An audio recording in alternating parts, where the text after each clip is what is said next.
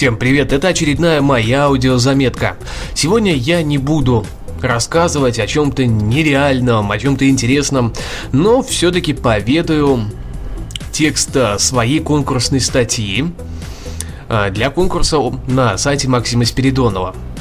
Он а, запустил данный конкурс, приурочен, можно сказать, к тому, что выходит книга «Рунетология. Кто управляет русским интернетом?». Знаете, достаточно первый интересный проект сама орнитология. Ну, в принципе, сейчас у них запущен еще второй проект нетология. И, соответственно, я думаю, наверное, мне просто стоило хотя бы попробовать написать что-то более-менее разумное, понятное, может быть не очень вечное, но все-таки.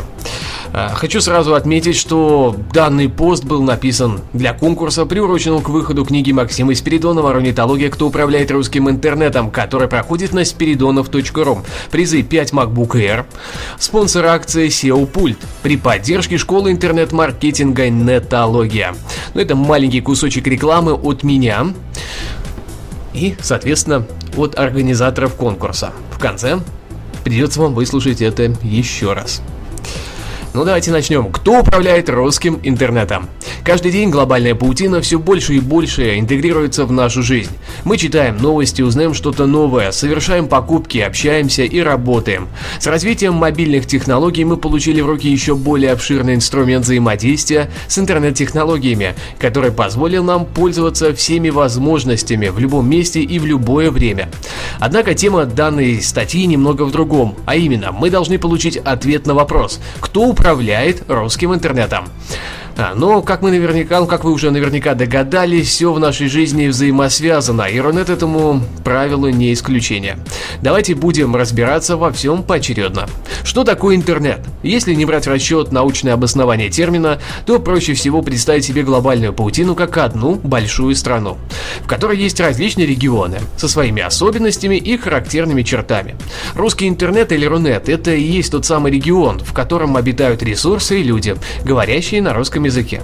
Мне частенько приходится объяснять знакомым, чем я занимаюсь. Термин интернет-бизнес для них является просто словосочетанием.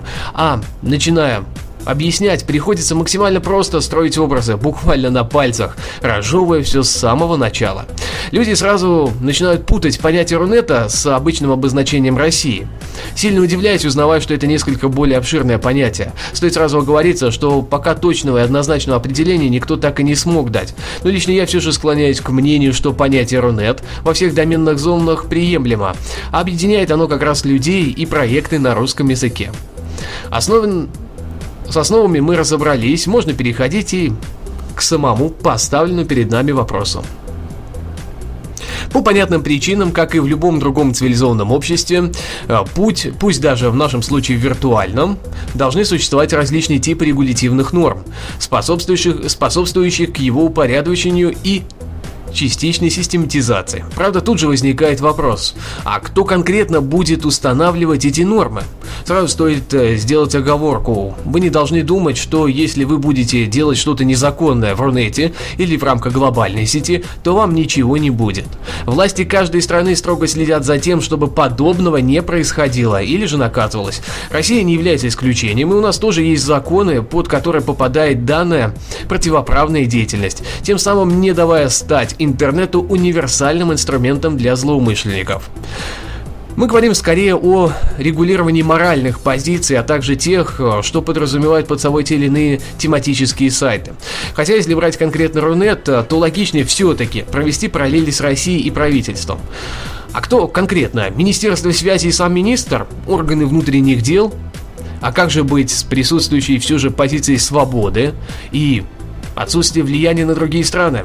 Русскоязычные люди, а как мы только что разобрались, все они полноправные члены русского интернета, могут проживать в разных странах, да и самих стран, где русский язык является одним из основных, тоже не так и мало. Получается, что конкретно министерство из России никакой силы там иметь не будет, как и правоохранительные органы Российской Федерации.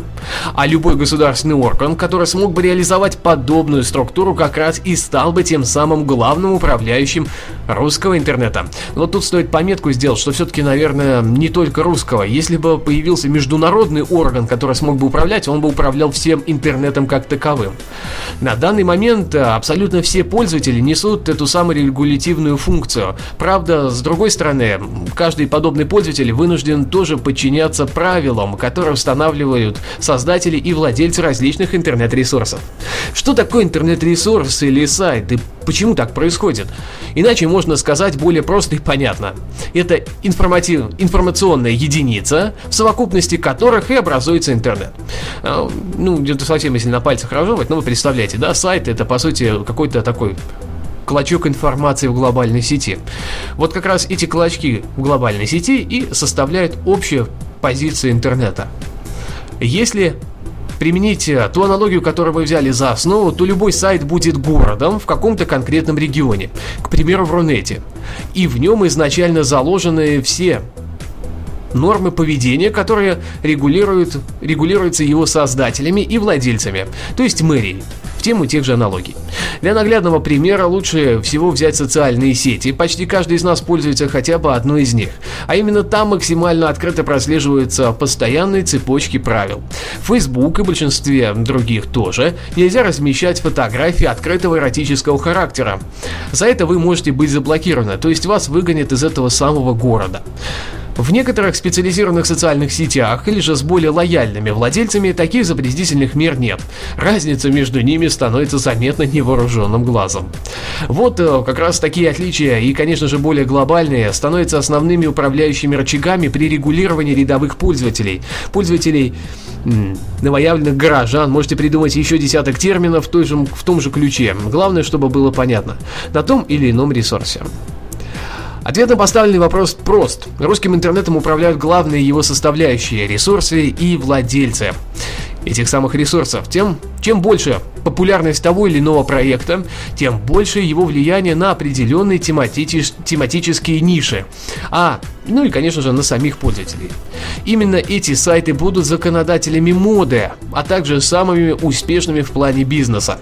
Правда, имена тут озвучивать э, я не буду, да и список точно будет не маленький. А с каждым днем появляются на лоне Рунета все новые и новые игроки, которые могут уже завтра встать в одну нишу с уже состоявшимися воротилами. Да и книга, выходящая от Максима Спиридонова, именно по ее мотивам и была написана эта заметка, тоже даст ответ. Особенно тем, а тем, особенно тем, кто так или иначе пока не очень хорошо знаком с данным направлением деятельности. Мне остается только пожелать удачи всем новым проектам в Рунете, а нам еще большего числа ярких инновационных открытий среди их многообразия в русском сегменте глобальной сети интернет. Ну, немножко я сбивался, но хотя, в принципе, наверное, более-менее точно смог зачитать статью.